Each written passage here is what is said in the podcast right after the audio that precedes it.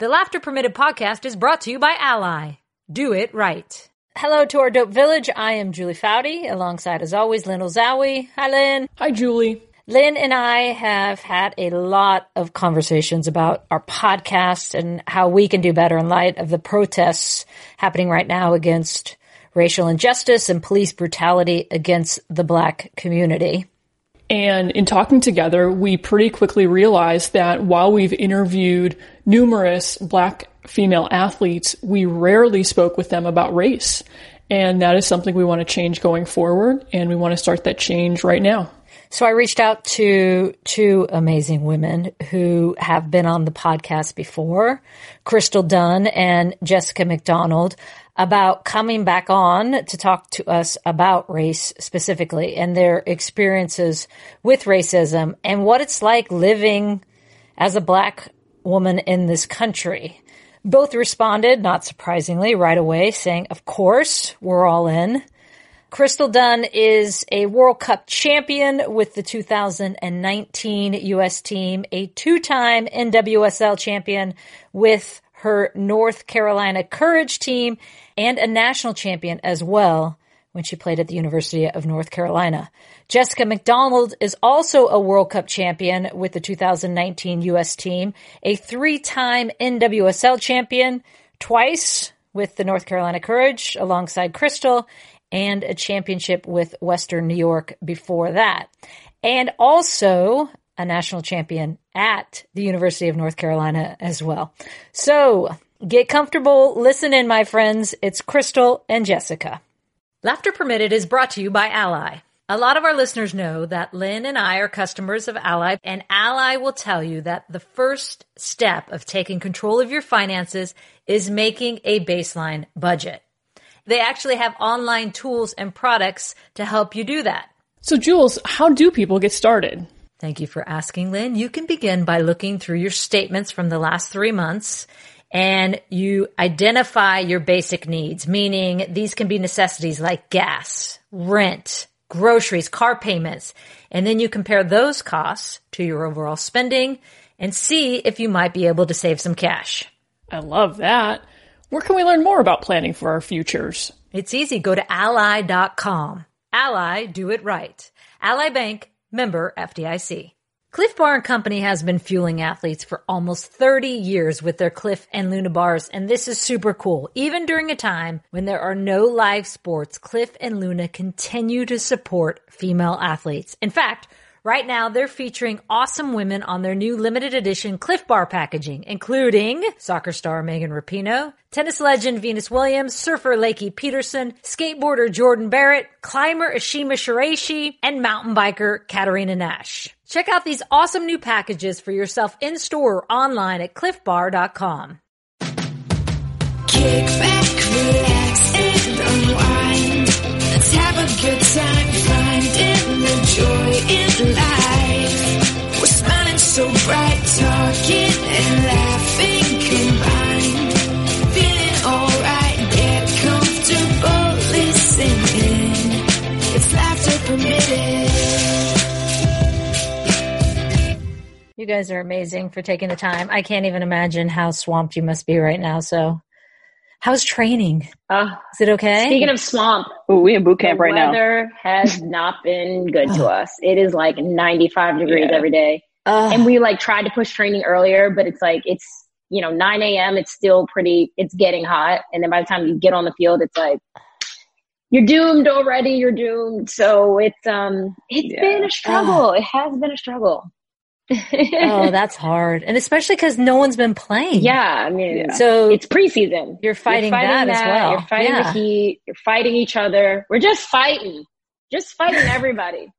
Literally. That's all preseason is. It's just yes, a fight. Exactly. When do, when do you guys go to Utah? Wait, what is today? Today's the tenth. We leave. So you go in like two yeah, weeks? Around two weeks. We don't have an exact, exact date ironed out, but um, it's coming. It's close. Okay. Let's do this. First of all, thank you both again for joining us and taking the time.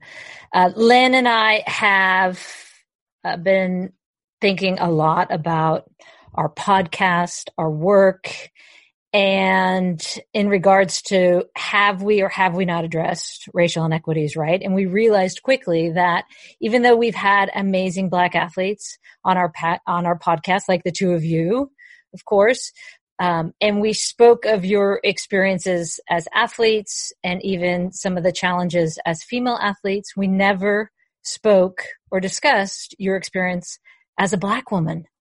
And what that means is we're not completely telling your story.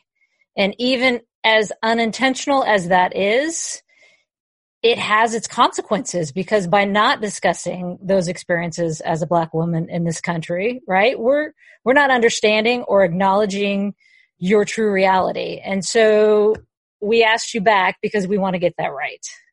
So first off, what of the last two weeks been like for both of you? Whew. Where do we start? It's been it's been pretty emotional, of course. Um, it it always has been, and um, obviously 'cause we were obviously born this way, and immediately, you know, we're we're kind of into this this crazy category, you know, and um, it's it's been an emotional roller coaster, obviously throughout all of our lives, you know, for for all Blacks, but. Now that everyone's kind of speaking up and speaking out, and you see all the protests, and you, you see all the support from, you know, people outside of our race, it's, it's a beautiful thing. So it's like, it's like happy, but like sad because it's still happening, mm-hmm. but it's happy because you get this support. You know, for example, we're on this podcast with you guys and we're talking about it. It's a very sensitive subject. It truly mm-hmm. is.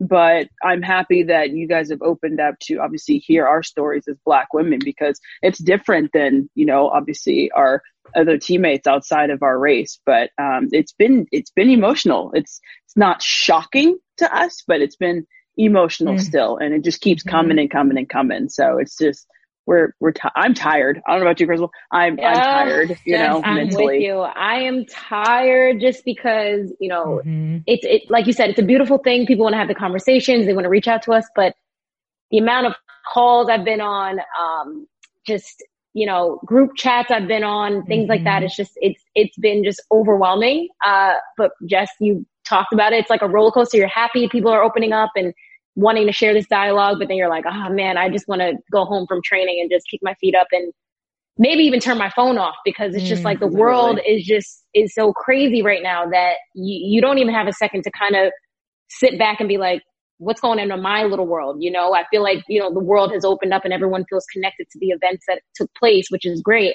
But I'm also like, oh my goodness, I just want to sit down and mm-hmm. give myself, you know, an hour of just peace and quiet in a sense. But Um, I think that is a really great thing to know, that we shouldn't be trying to shut ourselves off from the events that took place. I think one thing I've taken away is just knowing that there are so many people supporting the cause, supporting Black lives, and it's been incredible. It's unfortunate that it's taken these events to take place in order for the world to feel like, all right, this, you know, we're all in this together. Um, as Jess said before, this isn't new.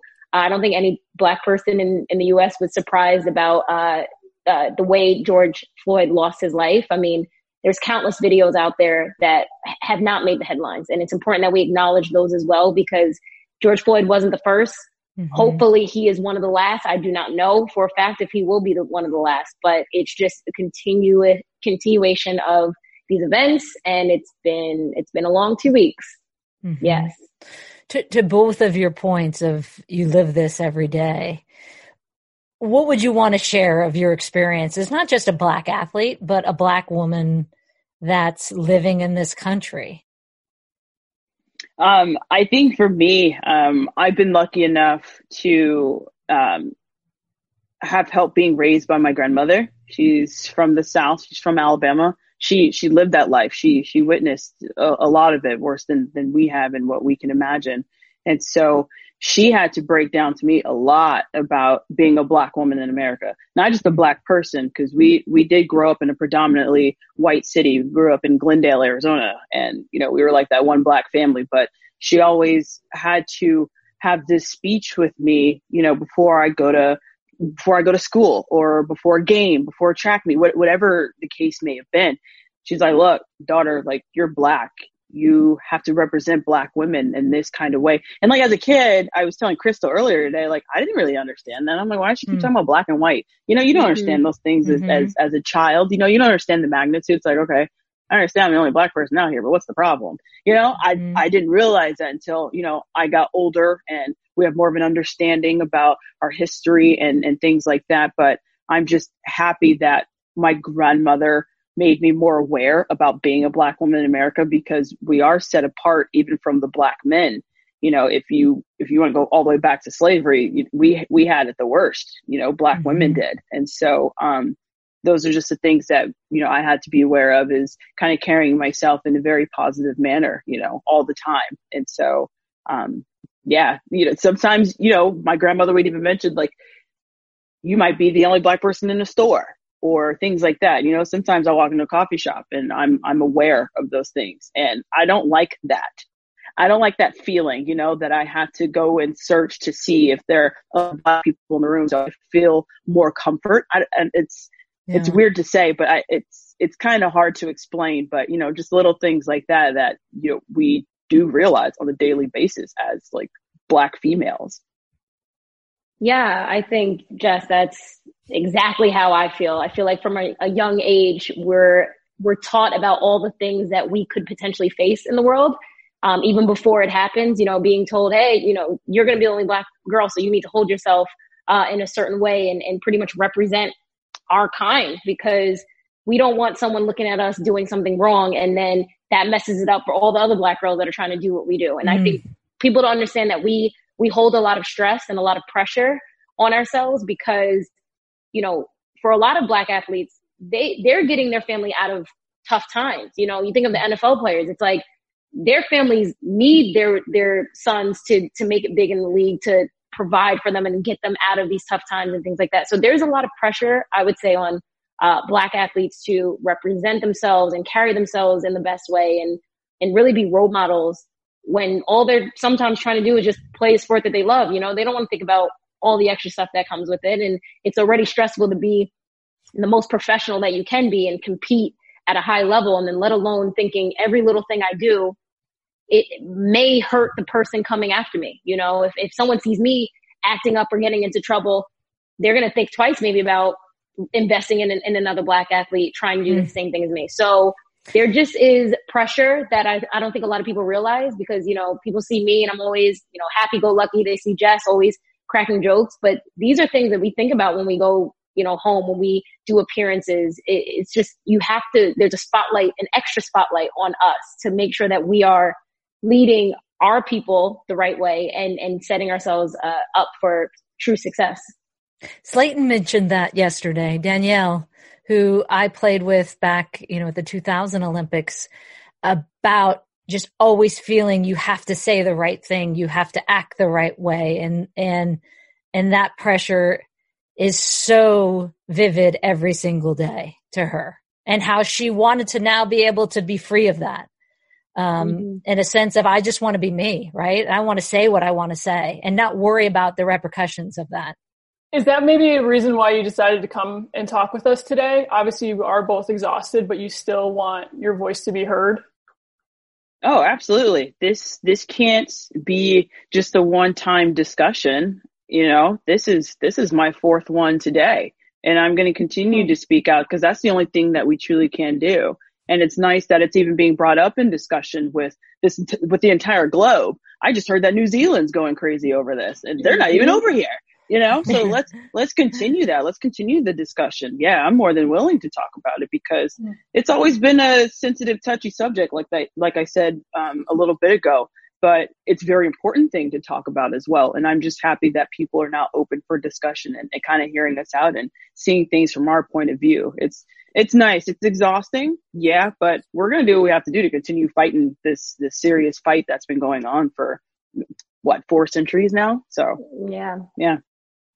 Definitely. I mean, yeah, I agree, Jess. Just what I said before too about like being exhausted, but you're like, I want to exhaust everyone I'm speaking to. I want people to understand. Yeah. And if I have to like beat people over the head with, with something to realize like, this is a problem. This has been a problem for a long time. This is not a one-off or, you know, oh, these last recent events is, is, is something that might not ever occur ever again. Like, it's a systematic issue that we need to break down. We need to dismantle, actually, and we need to restructure, because the system was designed against us. You know, realistically, people talk about, is the system broken? Is the system broken? And I'm like, the system actually is working perfectly. It's it's working and doing what it was intended to do, which was to keep a certain group of people yeah. from being seen as equals, being seen as valuable. And it's been working well for four hundred years. Yeah. But for the Black community, we've been oppressed for so long that, and it's been hidden for so long that, you know, a George Floyd death all of a sudden opens people's eyes. And I'm like, we've seen this so many times. So yes, we're exhausted, but, you know, we want the message to be loud and clear. We want to keep um, encouraging people to want to reach out to us too. Like, I don't think it should be a touchy topic anymore. I think right. before these deaths occurred, maybe, but right now I'm like, yeah. no, I'm all for it. You, you hit yes. me up. You ask me yeah. uh, for information to, to help educate yourself. I'm like, yeah, let's get on a call and let's, let's, let's chat. And that's, that's how I think the world should be right now going yeah. forward. Yeah, Lynn and I have had a lot of those discussions at the, the beginning of this, like, how do we have that conversation? And then you get to a point where it's like, you just need to have the conversation. Like, let's stop exactly. worrying about, mm-hmm. right, all of the details of the conversation and how to say things. Like, just, let's just sit down and talk and have I that conversation. Also, oh, Julie, that's like so great, because for so long, I think people tried to make this such a political issue, and no one yeah. like, oh, politics, it's politics. Right. This is a human rights issue. Yeah. And if you can't speak about human rights, then right. you're trying to run away from the conversation. And that's why I think we are in the place that we're in now, is because for so long, people tried to say, I don't want, it's politics. That, that's above me. I don't, I don't get into politics. Yeah. And I'm like, but if you see someone lose their life on the side of a street, you mean to tell me you don't want to get involved because you think it's politics? No, that's, yeah. we can't accept that anymore. And I think moving forward, we have to see it as a human rights issue and, yes. um, you know, and get involved. It, you know, I would do the same if it was a white person on the street, an Asian person on the street right. losing their life. Like yeah. it, it, it can't be about what, you know, what uh, party do you support? It's about, right. this is a person losing their life. Like, if this was my child, if this was my brother, my sister, I should be thinking that way when I see someone. It doesn't matter if they uh, look like me or, you know, have the same skin tone as me. It's it's about the human being. Yeah, it's it's a humanity thing. It truly mm-hmm. is, and I, I agree. Uh, Crystal just hit hit the nail right on. So yeah, literally everything you just said, sister, you just preached. Yes, Crystal. Yes, you just preached. I can't even follow up on that. Yeah, it's like the enemy thing, man. In thinking back over episodes we have done with Black athletes, from my end, there was a sense of that idea of being colorblind, of not bringing it up because it's not an issue. When in reality, as Julie said earlier, we were denying you telling part of your story. And something we have seen on social media are Black athletes sharing more of their story, and Sydney LaRue of the Orlando Pride, World Cup champion. In a tweet, she shared some horrendous racist comments she has received in her career that were, it was gut-wrenching to read. Have you experienced racism to that level in your life as a soccer player? What have your experiences been like? You want to go, Jeff? Yeah, yeah, I can go. I, The sad thing is, I, I don't know where to start, and that's a very mm. sad thing to say. Um, yeah, I, I'll never forget the first time I was called the N-word on the soccer field. My grandmother heard it, and still to this day, she still talks about it. Hey, you remember when that girl called you that? And I'm like, yeah, of course. Ugh. But from another player, not even from the stands.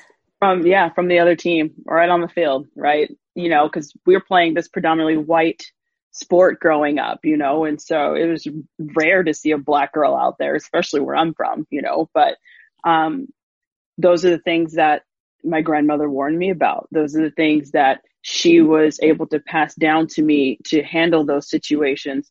Yeah, I did it very quietly throughout my life, but now it's nice to have a bigger platform, or have a have a platform in comparison to when my grandmother was my age. She didn't have a voice. They didn't have a voice at the time. Mm-hmm. We do. We have a platform. You know, all eyes are on us right now. And so this is just the time that we have to take advantage of that. And I wish I would have then as well. But it was like one of those turn the other cheek and be the bigger mm-hmm. man and just keep playing the game and just be quiet. And that's it. That's the only way you can defend yourself, because we have to carry ourselves in a, in a different manner, especially in sports, because I can see a teammate, um, you know, give the ref an attitude and, and say something, one of my white teammates, but let me point my finger at a mm-hmm. referee. That's a card.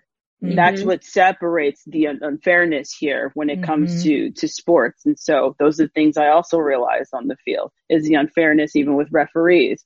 It's like, oh, you get a warning, but you know, other people outside of our race, they, they don't get that. And it's just little things like that. So I, I can talk y'all's ear off right now with, with stories that I have, but those are just some examples. Yeah. I mean, for me, nothing's ever really been said to me. Uh, I'm from a predominantly white neighborhood too. So I'm just like Jess, where it was just me on the field, and I was probably the only black girl on the field on both teams, you know? And, um, you know, from a young age, our parents had to prepare us. They had to make sure we understood what was, uh, you know, what we might encounter before we even had anyone say anything to us. So um, I would say when I started playing professionally, um, a little bit in college, is when I, you know, basically when social media started was when more things kind of came my way, where it was, you know, pictures of me and, and comments underneath that were just, you know, just terrible, you know, like, oh, that black girl, like, get her out of the picture. Why is she there? Like all this and that. So it's just, yeah, I mean, we've learned to, like Jess said, turn the other cheek. Um, I think for so long we've been taught that. And I'm hoping that we go forward saying, I do not need to turn the other cheek anymore, because mm-hmm. I'm now going to stand up, and I'm, I'm not going to think that it's um, stronger to turn the other cheek. I think it's actually stronger to be able to confront that person yeah. and, and also encourage my teammates to stand yeah. up as well, because exactly. I think that's really important. And it's important to realize that, you know, everyone right now wants to learn, wants to grow, wants to be educated. So, you know, just because teammates in the past haven't said anything, I don't want to write them off and say, you know, you, you guys are racist. You didn't stand up for me in this moment. But I think right now what especially the black community needs to do is encourage people. Hey, I want to give you a voice. I want right. you to be empowered to be able to speak up for me. And um, I think that's where we um, are shifting in, in society now is, you know, I think now no one's trying to turn the other cheek. I think those yeah. days are hopefully gone. It's now yeah. about confronting. It's about discouraging, because I think when people aren't discouraged of their behaviors, they start yeah. Yeah. thinking it's okay. So, yeah. you know, in that moment with Jess, you know, her turning on the cheek, you know, that's great. And I'm happy she protected herself, because at the end of the day, it could have put her in a, in a dangerous situation with either the ref or a player or anything. But I would hope that now we're encouraging people to be able to say, that's not okay. And now that person hopefully is going to think twice about going somewhere else mm. and saying it to somebody else. Um, so hopefully that's the new shift in uh, society now. Clif Bar and Company is the family and employee-owned maker of Clif Bars, Clif Kid, and Luna Bars. And I, for one, am currently obsessed with a caramel toffee with sea salt Clif Bar. And good news, party people. They would like to extend an offer to all of you in our dope village. Yes! From now until July twenty-eighth, you can visit clifbar.com slash laughter, C-L-I-F-B-A-R dot com slash laughter, and use the code CLIFLAUGH to get twenty percent off their entire portfolio of products. Go check it out. Laughter Permitted is brought to you by Ally. A lot of our listeners know already that Lynn and I are customers of Ally, and I love that Ally has the smart savings tools I need to analyze my spending and save for the things that matter most, like more donuts, or perhaps getting the kids to college one day, which would be really nice. Being able to prioritize my financial goals and save automatically makes it easier to plan for that future. Learn how Ally can help you save more at Ally. Ally.com slash savings. Ally, do it right. Ally Bank, member F D I C.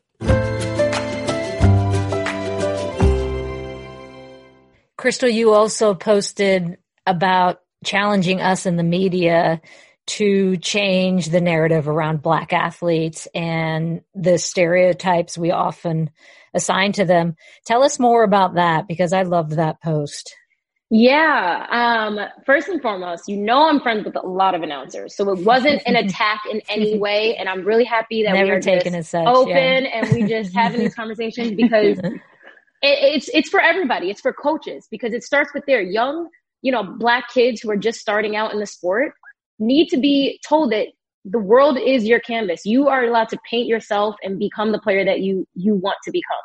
And, you know, from a young age, if a player is fast and, and athletic, that's great. Use that, build on that. But players need to also know that you can be that, and you can also be creative and technical as well. And I think for a long time, you know, we're told you're fast, you're athletic, you're powerful. That's great. Use that. And we don't really even tap into probably all that we can be. And mm-hmm. even if we are players that are well-rounded, uh, again, I do think a lot of the, you know, descriptions around us always in the in the media, or whether it's commentary, is, you know, that that move, oh, they were they were so fast, they got around that defender, mm-hmm. or they were so strong, they got around that defender. And sometimes even in that moment, it could just be a little creativity that they use, but I think it still reverts back to their athleticism. And the reason I feel strongly about this, though, is also because the traits that we use in um, sports, you know, strong, athletic, aggressive, assertive, like all those those uh, traits, those are the same traits that in society, if a person, if a Black person's walking on the street, the cops are called on them for mm-hmm. looking strong, looking powerful, right. looking aggressive. So I just feel like I'd love to help shape uh, yeah. the way we describe Black athletes, because I think it, it translates into society and just everyday life. And, you know, people do see us sometimes in, in the world as just a body and not a mind. And yeah. I think it starts from a young age to teach young Black kids that you you can be strong, you can be powerful, but you have to use what's between your ears, because that's really going to take you far. That's going to be the difference. And that's also going to protect your life in society, in the world. Yeah, we don't tell Black quarterbacks they're savvy. We talk about mm-hmm. how fast they are, and they're able to athletically escape right yeah. any pressure that comes at them, rather than cerebrally. Mm-hmm. Um, Jessica, you, you posted a picture of your son, Jeremiah, who is eight years old. It was actually his birthday when we were recording our last podcast yeah. with you. We had donuts. Uh, yes. We did. We pounded donuts. I'm sorry. We don't have any donuts for you virtually. Um, do, do you mind reading that post? Don't mind at all. Uh, so this so is the good. photo of my little guy. Aww. Yeah. Little handsome ah. little stud muffin. Um, I said, "You are handsome. You are strong. The color of your skin is perfect, and your sweetheart is loved. You're a great human. You care, you love, and you matter. I love you, son. Hashtag let's keep fighting. Hashtag be a good human." What are, what have the conversations been with him?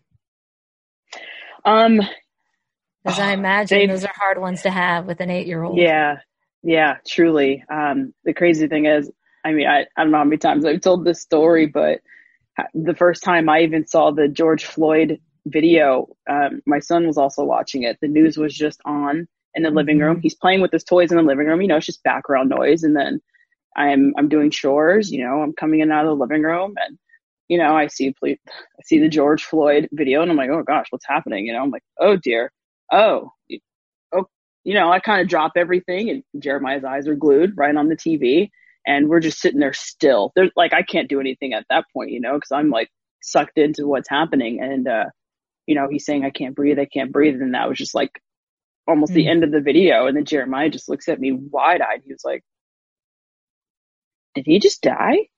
Did the cops just, just kill him? And I was like, oh dear. I can't believe he just saw that. And tears are just pouring down my face, because some mm-hmm. of George Floyd's last words were him screaming for his mom. Right. And to like hear that, my son's watching it too. I'm like, right. oh dear, you know? So, um, he's been able to dabble into a little protesting about being a good human, kind of showing love. He doesn't understand black and white quite yet. He doesn't understand the history behind it. He doesn't understand the magnitude of the color of his skin being an aggressive kind of look, or an intimidating kind of look. That's something that would be very heavy for him to receive at that age. Mm-hmm. So obviously I'm just going to continue to do the best that I can to um, help him grow as, as a good human being. But eventually I am going to have to have a deeper discussion with him when he is able to understand kind of how this world is towards black men or black people in general. And so um, I don't even know what I'm going to say to him. Yeah. And I'm sad and I'm very hurt to my core. The fact that I even have to have that talk with him. Yeah. We're in twenty twenty and, you know, I just want right. his life to be lived freely, exactly how it's supposed to be here, but it's not. And so to find the words to tell him that, um, I have no idea what I'm going to say, but so far he's, uh, he's handling it really well. He will remember that video probably for the rest of his life. And I hate that, but, um, you know, these are just discussions that I'm going to have to continue to obviously have with him in the, in the near future. What, what is that experience like as a Black mom, having that daily fear of just your basic son's safety? Yeah. Based um, solely on the color of his skin. Yeah. It's, it's a worry of mine all the time, all the time. I even had, I had a very deep discussion with, um, with Megan Rapinoe. It, it was sometime in the fall, we had a camp together and I, I came and sat next to her and, you know, we were talking about racial inequality and things like that. And I just looked at her eyes and she texted me about a week ago talking about it because we, we spoke deeply about it. And I told her, I was like, man, I'm a little intimidated to raise my son in this country just because he's Black. Mm-hmm. And I don't like living my life being uncomfortable. And it's been a very uncomfortable life for us. And it will be for my son. I, I hope not. I hope and pray he doesn't even experience any of it at all, because there's a chance he might not even experience racism. Who, who knows? But I will make sure that he will be prepared if and when, or if that ever does happen. But it's it's gut wrenching for me because it's something that I do think about all the time. It's something that I worry about. If I see someone just simply staring at him in a store, I'm like, dear God, why is he staring mm-hmm. at my son right now? You know, mm-hmm. I, it's sad I even have to think about that or think about it mm-hmm. in that way. And I'm like, oh, geez, like, I don't want to pull a race card or anything, but mm-hmm. it's the reality. You know? Yeah, it's exactly. It's the reality of the fear you have to, and, and the consciousness that you have to live with every day, mm-hmm. which I, I, you know, as I peel back the layers on, you know, our role as white women in this, you, you know, we all, we always thought that, oh, things were getting better, right? Like Barack Obama as president, or I shouldn't say we collectively, I always thought. And as I'm peeling back these layers, I'm like, oh my God, I had no recognition of just how much you live with that on a daily basis in my white shoes, right? In my white lens. And that has been, and I, and I consider myself progressive minded and kind and compassionate. And yet I am so far away from where I need to be, right? And all of this, which is, I hope there's growth like that happening all over this country. Um, Because I, I think about how hardened, I said to Danielle yesterday, how, how do you not become hardened by that on a daily basis, right? And how do you not? I mean, it's been like this for so long that it's like you almost develop thick skin. You almost develop this hard core uh, to the rest of the world because you're just like, we live this. This is our our. our Our, you know, this is written in our history. Um, and I think, honestly, going back to what you first mentioned, it's just, it really starts with just being educated on the the topic, you know, and it's, it's, you know, you thinking that Barack Obama's president and we're obviously clearly progressing in the way we need to be. A lot of people have said that and a lot of people have thought that, but that was just scratching the surface. You know, we had to really peel back uh, all yeah. the layers of this systematic racism, because it's not just in the police force. It's not just uh, in little areas. It, it really starts with obviously local communities, uh, no resources going into these communities, and therefore lack of education, not understanding properly. Uh, you know, the whole voting issue as well too is something important. People are tweeting, vote, vote, vote. And I'm like, yes, voting is obviously very, very important. But these these communities are facing voter suppression that people yeah. don't speak about and they don't understand enough about. But you know, how do you tell someone who has three kids, li- is a single mother, doesn't have that much money uh, to go vote? They have to go stand in nine hours of voting. Yeah. They don't have any childcare. They don't yeah. have the means to get to the place, or it's confusing because these, these, you know, these situations are not easy things. You know, just knowing where your local uh, voting stations are isn't something that is made easy at all times. Which so is I on think full display to, this week, right? Yesterday. Yes. Right? There's so much chaos around voting. Yeah. And it starts on the local level, and these communities don't have the resources, uh, the transportation as well, to be able to get to and from the places.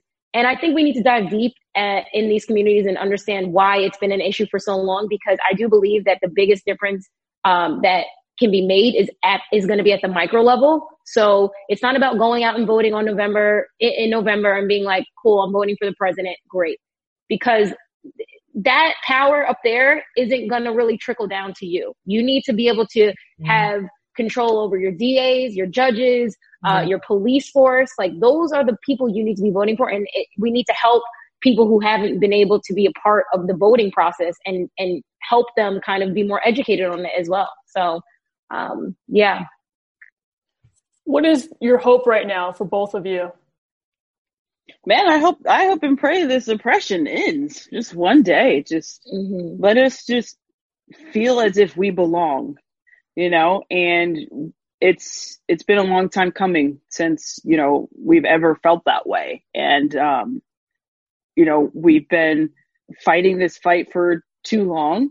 We're mentally exhausted. We are we're we're mentally just, just tired. And so it would be just exciting for that day to come, for it to end. And, you know, with that being said, we were, we were brought in this country to not be citizens, you know, and we're still being treated as if we're not, but it's time for that change. And it's still, it's still good to have these discussions, as long as people continue talking about it and, and fighting for it, you know. Mm-hmm. At some point it's got to change, you know. Mm-hmm. I mean, people are burning buildings, for crying out loud, right now over this stuff. I mean, that's not the way to go about things. You know, Martin Luther King's probably turning his bra- in his grave, but, you know, apart from that, as long as we continue to fight for this, as long as we continue to have this conversation, I think we will get somewhere, because for the first time in my life, I feel like we're actually getting somewhere. These are the mm-hmm. most discussions I've ever had in these last two weeks talking mm-hmm. about the problem. It's the most I've ever talked about it in my entire life. Yeah, we grow up in these black households. We we grow up black. That's the only side that, you know, we we've kept to ourselves. But now that the whole world sees it in our eyes and kind of wants to see it in our shoes as well, that's a cool. That's a beautiful. As we continue to have continue to have these discussions, we have to use our platforms, you know, in order to keep moving this forward, keep pushing this forward. Um, you know, eventually there's got to be some type of progression here. Yeah, it is amazing that we haven't had these discussions. I mean, that's the thing, that it's like, God, um, you're also battling with U S Soccer right now. The U S team has demanded that U S Soccer repeal its national anthem policy. And just a little context for this, for listeners who aren't aware of what's going on. This is in response to some policy they put in place in two thousand seventeen when Megan Rapinoe Uh, knelt in solidarity with Colin Kaepernick, of course. And so U S Soccer in two thousand seventeen actually added a policy that says that the players shall stand respectfully. That's, that's the, the language during national anthems. What is the latest on that for either of you?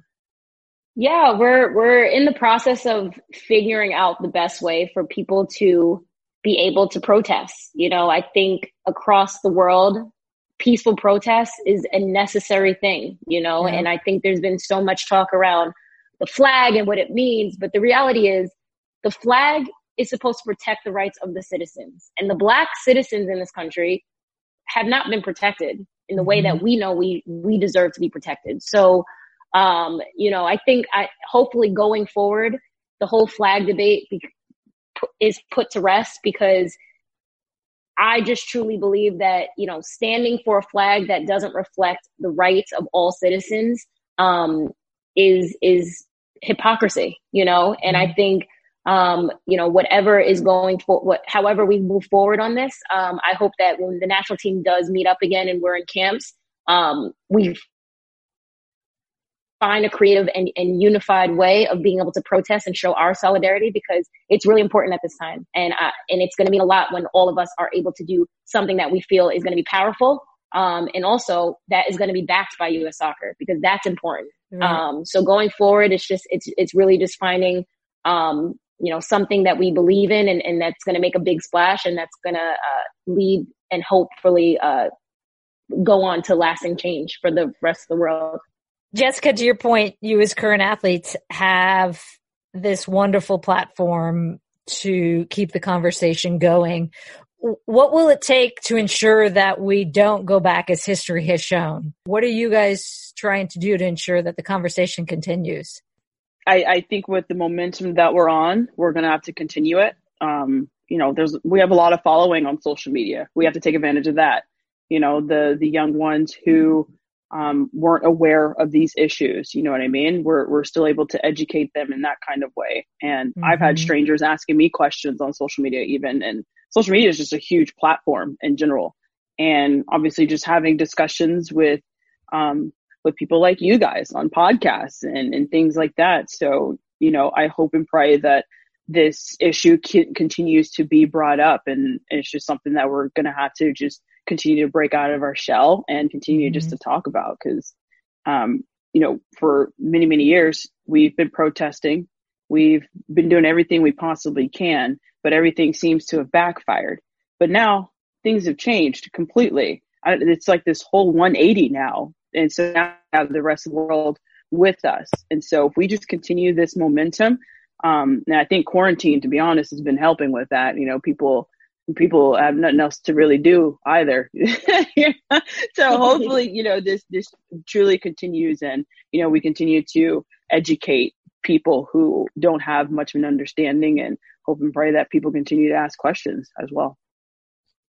I think, as Crystal, you've pointed out, in many posts, right? It's everyone has to be mm-hmm. part of this. All caps, everyone. Yeah. Everyone. Literally. That is the yes. most powerful thing, because we need everybody. If it's yeah. only Black people in the Black community, it we can't do it alone. You know, we, we obviously can, you know, educate those that don't share the same experiences as us, as us. But at the end of the day, we need everybody to use their resources and help us get to a better place. So, um, yeah. and, and it starts with your little, your, your own community. You know, I think yeah. everyone thinks we have to hit the home run and go big, but it really is making small changes yeah. in your own world, because yeah. that's where it's going to grow. You know, we have to also, you know, share the load and share how we want to approach this, because it is such a big, huge, complex issue that it can't be just me and Jess. It can't be just the Black players on my, my club team or my national team. Like, it has to be yeah. everybody all in, and we have to use this momentum. The last thing we can do right now, the worst thing we can do,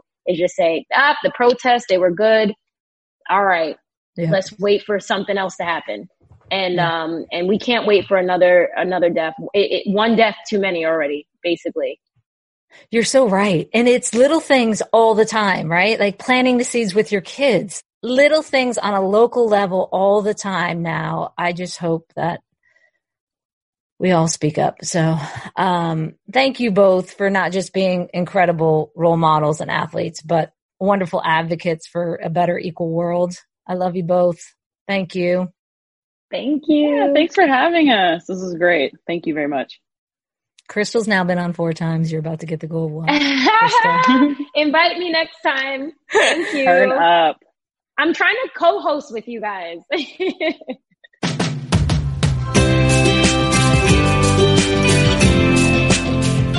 ah, I love them. And for the record, Crystal, you are more than welcome to come co-host with us anytime, my friend. Anytime. Even better, start your own podcast. You got this. Let's go. And good news, before we get to takeaways, a quick update. We were talking about the national anthem policy with Crystal and Jessica, and right after we recorded this, I think they must have heard us, uh, the U S Soccer Board of Directors voted to repeal the policy, which, as we were discussing, required players to stand during the national anthem. So that's a bit of good news, and definitely a step in the right direction. Okay, on to takeaways. Lynn? So I live for moments in these interviews and throughout my career in journalism when my eyes are open to something in a new way and my perspective shifts. And that happened when Crystal and Jessica spoke about the pressure they feel as Black women.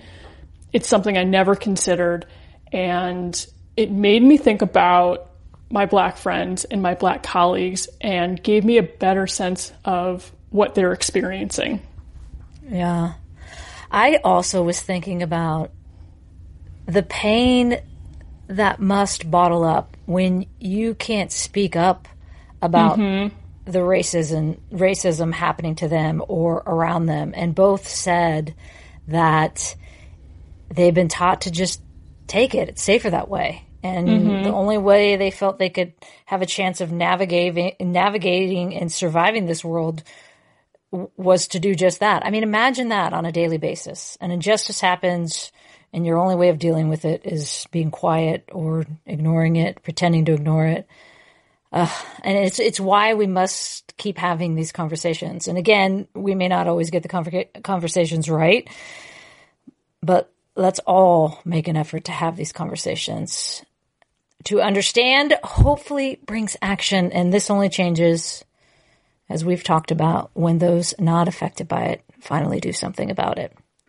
Thank you to our Dope Village for your support and love on our comments page and on social media. We so appreciate your help continuing to grow our village. It also helps our podcast a ton when you take a few minutes to rate our pod, leave a comment. So please do that. And thanks as well to Ally Bank and Clif Bar and Company for valuing this community and, equally important, supporting this community. A huge round of applause for Kate Diaz, who wrote and composed our theme music. Go check out her music. She's amazing. Hope to get her on here one day, actually, to play it live for us. And as always, remember, kids, take good care of each other. It has to be everybody all in.